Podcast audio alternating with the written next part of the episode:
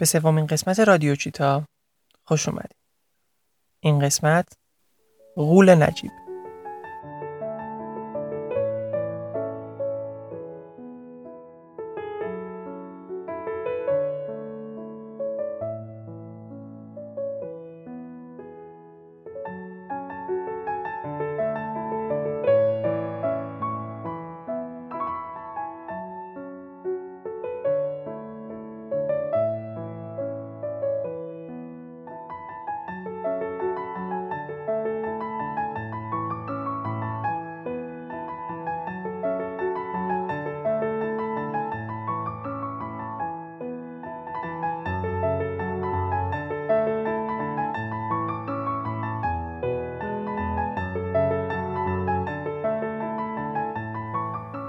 در جزیره جرسی و اگه انگلیس بذاره مستقل حسابش کنیم کشور جرسی پارک حیات وحشی به نام دورل که نام مؤسسش هم بوده شناخته میشه. سال 59 1959 تأسیس شده و آقای دورل هم سال 95 از دنیا رفتن. تمرکز این باغ وحش روی گونه های نادر و در معرض خطره. بیش از 130 گونه مختلف رو در خودش جا داده و سالانه نزدیک به 200 هزار نفر بازدید کننده داره. این اپیزود رادیو چیتا نه در مورد یک بلکه در مورد چند تا از این بازدید کنندگاست افرادی که اون روز یه ماجرای جالب براشون رو اتفاق افتاد و بعید به نظر می‌رسه که تا آخر عمر هیچ وقت فراموشش کنن. با هم روایت خبرنگاری رو میشنویم که البته خبرنگار حرفه‌ای نبوده و نیست اما اون روز اون هم در واقع حضور داشته و ماجرای ما رو از نزدیک تماشا کرده و حتی مستندی هم تهیه کرده. آقای برایان للیون در بعد از از ماه اوت 86 راوی قصه جامبوست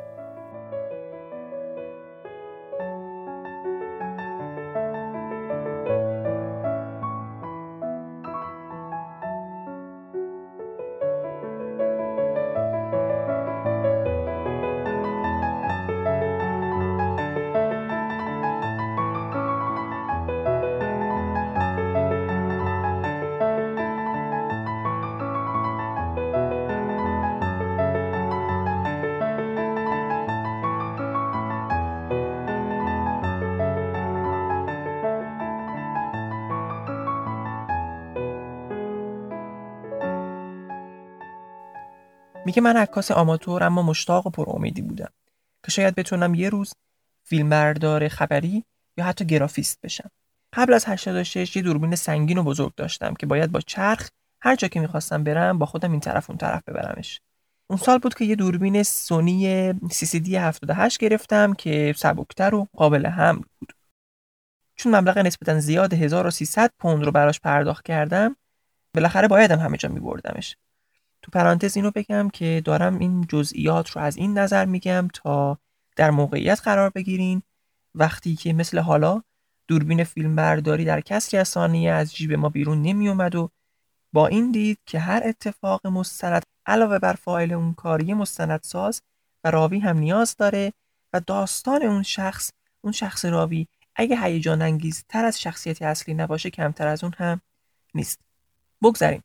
برایان میگه وقتی این واقعه که حالا میگم کم کم چی بود رخ داد فقط من اونجا دوربین داشتم و اگه من اونجا نبودم نجابت جامبو هیچ وقت ثبت و در حافظه تاریخ جا نمی بود.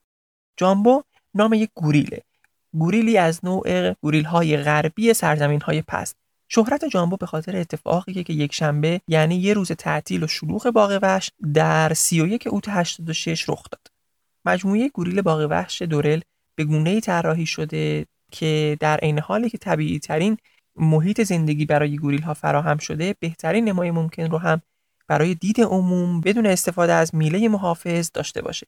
این محوطه شامل یک محل زندگی مسکونیه که گوریل ها عموما اونجا میخوابن و اگه آب و هوا نامساعد بشه اونجا پناه می‌گیرن یه بخشی از اون منطقه در شیشه ای داره اما قسمت هایی هم هستن که مستطر شده تا گوریل ها به نوعی احساس حریم خصوصی داشته باشند. همینطور یه محوطه یه 200 متر مربعی هم در فضای بیرون هست که چمن و درخت و خلاصه جای نسبتا سبزیه که گوریل ها هم دوست دارن. این محوطه منتهی میشه به یک ناحیه بوتونی با یه دیوار بلند دوازده فوتی که عموم مردم از این دیوار به پایین نگاه می‌کنند خلاصه من با خانوادم رفته بودم اونجا تا یه تمرین عکاسی و فیلمبرداری از حیوانات داشته باشم. تا هم فالی باشه و هم تماشا. حدودا 20 دقیقه بیشتر از حضورم تو باغ وحش نگذشته بود که از ناحیه محوطه گوریل ها صدای داد و فریاد شنیدم. سری خودم رو رسوندم اونجا تا ببینم چه خبره. این آقای دوربین به دست رو همینجا داشته باشیم و بریم سراغ خانواده مریت که اونا هم اومده بودن به باغ وحش تا احتمالا فرزند پنج سالشون لوان حیوانات رو تماشا کنن. وقتی به محوطه گوریل ها رسیدن متوجه شدن که چند تا گوریل در زیر دیوار جایی که اونها ایستاده بودن جمع شد. بلندی دیوار تا قفسه سینه بود و ارتفاعش رو هم که گفتم دوازده بود. استیو پدر لوان اونو بغل کرده تا از بالای گوریل ها تماشاش کنه. اینجاست که حادثه اتفاق میفته و لوان پرت میشه پایین.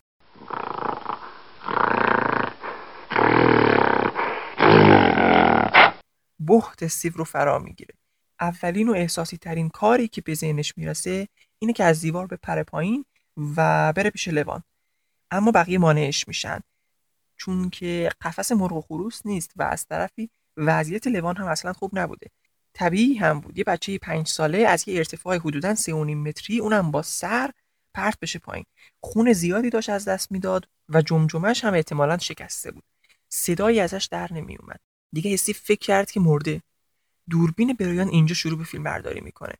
با اندوه پدر لیوان و بعد میره به سمت جامبو که آهسته آهسته به لیوان نزدیک میشه.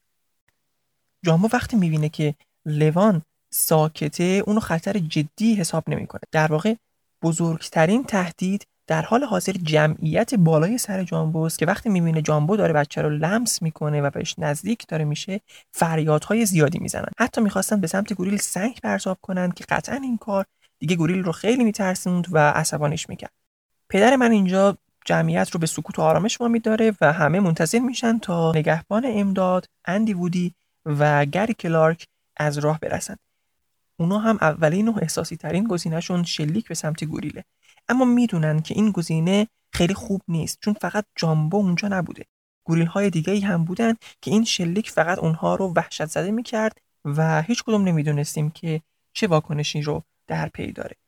فکر کردن با جایگزینی دارت بیهوشی به جای گلوله بتونن جامبو رو به خواب ببرن. اما اینم نمی‌شد. چون روند بیهوشی جامبو حداقل 15 دقیقه طول می‌کشید پس باید اول از میزان جراحت لوان مطلع می‌شدن. یه پرستاری اونجا بود که وقتی دید بچه ساکته به همه گفت چاره ای نیست. باید با صدا کردن اسمش سعی کنیم بیدارش کنیم. این کار تلاشی بود برای جلوگیری از به کما رفتن لوان. ده دقیقه گذشت تا لوان از خواب بیدار شد. تو این فاصله هر بار جامبو می‌رفت بالای سر بچه و اونو لمس می‌کرد همه میمردن و زنده می‌شدن. لوان به دلیل جراحاتش شروع کرد به جیغ زدن. در عین حال به جامبو هم نگاه می‌کرد.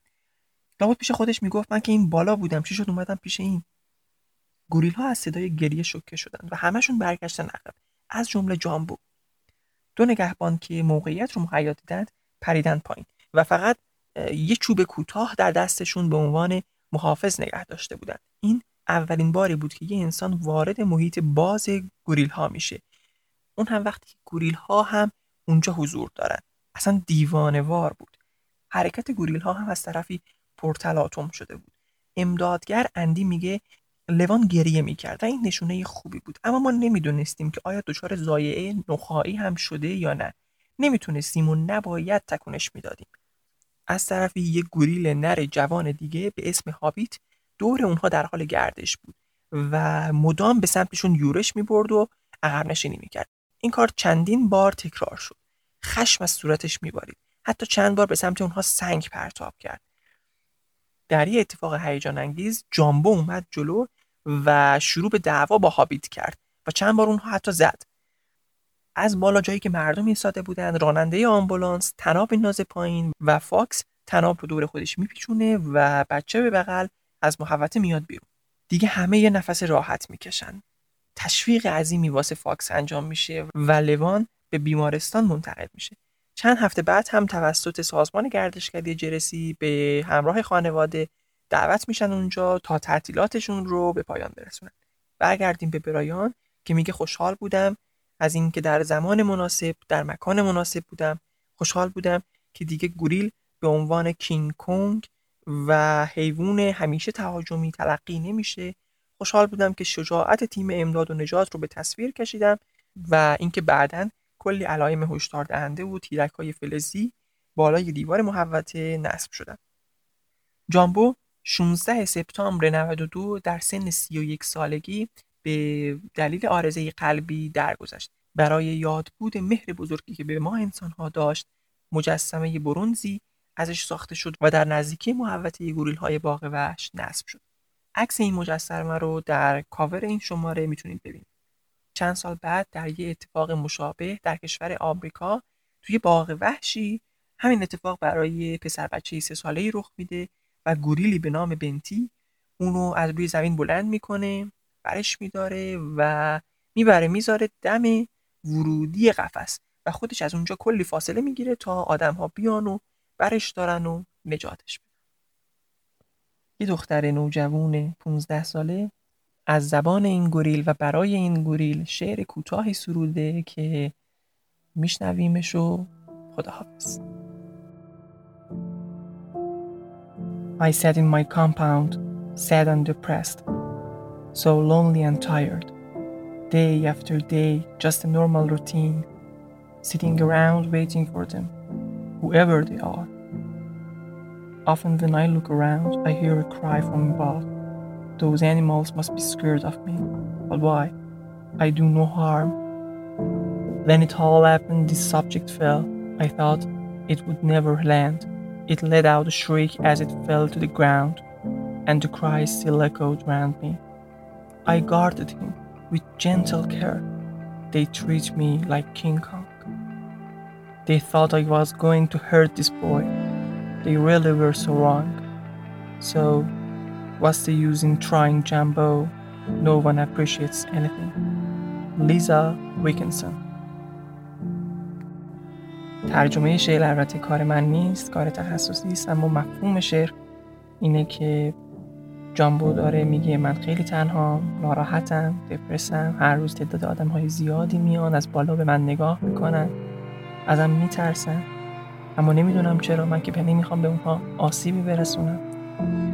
روزی اتفاق عجیبی میفته چیزی پایین میفته و صدای گریش مدام در گوشم اکو میشه و من اونجا میستم تا محافظت کنم از اون در برابر ما وقتی دوست دارم.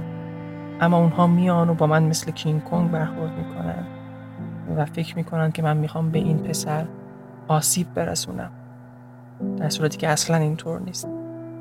فایده جامبو بودن چیه وقتی کسی قدرش رو نمی‌دونه؟ لطفا نظرات و پیشنهادهای خودتون رو در نرم افزارهای پادکست خان و پیج این اینستاگرام رادیو چیتا با ما به اشتراک بگذارید. خدا حافظ